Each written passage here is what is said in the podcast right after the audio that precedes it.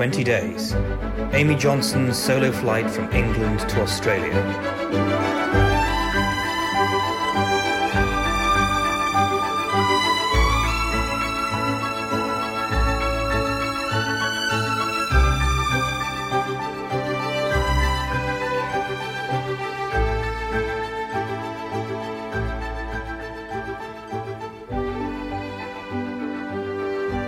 Day 10, Wednesday, 14th of May 1930. Repair work. Insein. If one can take solace from the events of yesterday and my initial sense of hopelessness, it is that the staff at the Government Technical Institute are qualified to carry out the repairs Jason requires. Thank heavens I have landed at an engineering school and not a dancing academy. These people are a credit to the British Empire and embody all that is right in the world. They have removed the damaged wing, and what is beneath the fabric is shocking. The ribs are shattered.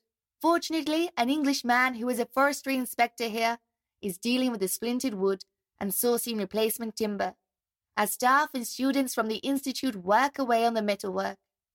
They are performing miracles making new components and straightening out parts that have been bent out of shape.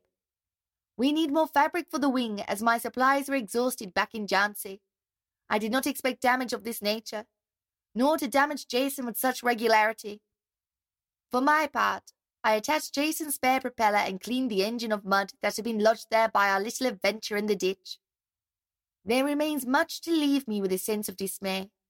Despite the valiant efforts of my heroic repair team, Right now, however, I am extremely irritated, for I have come face to face with my sworn enemy, a swarm of flying ants. There has been a plague of the damn things, circling for an hour before their wings dropped off and they landed like a plague. Then, when they had expired, they were followed by flying beetles. Bugs of all kind are everywhere, including on my plate and in my food. I feel like they are in my hair, amongst my clothes, everywhere. Still, I am thankful.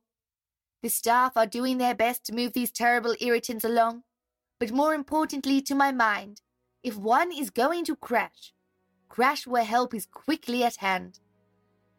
Fate has simultaneously dealt me bad and good hands, yet I still fear these repairs could take some time, and that Hinkler's record will remain his.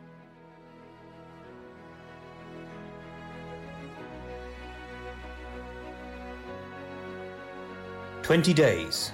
Amy Johnson's solo flight from England to Australia was written by Dave Windass, performed by Rachel Harris, music by Jessica Dannheisser as part of her Orchestral Portraits album released on Audio Network covering pioneering women through time.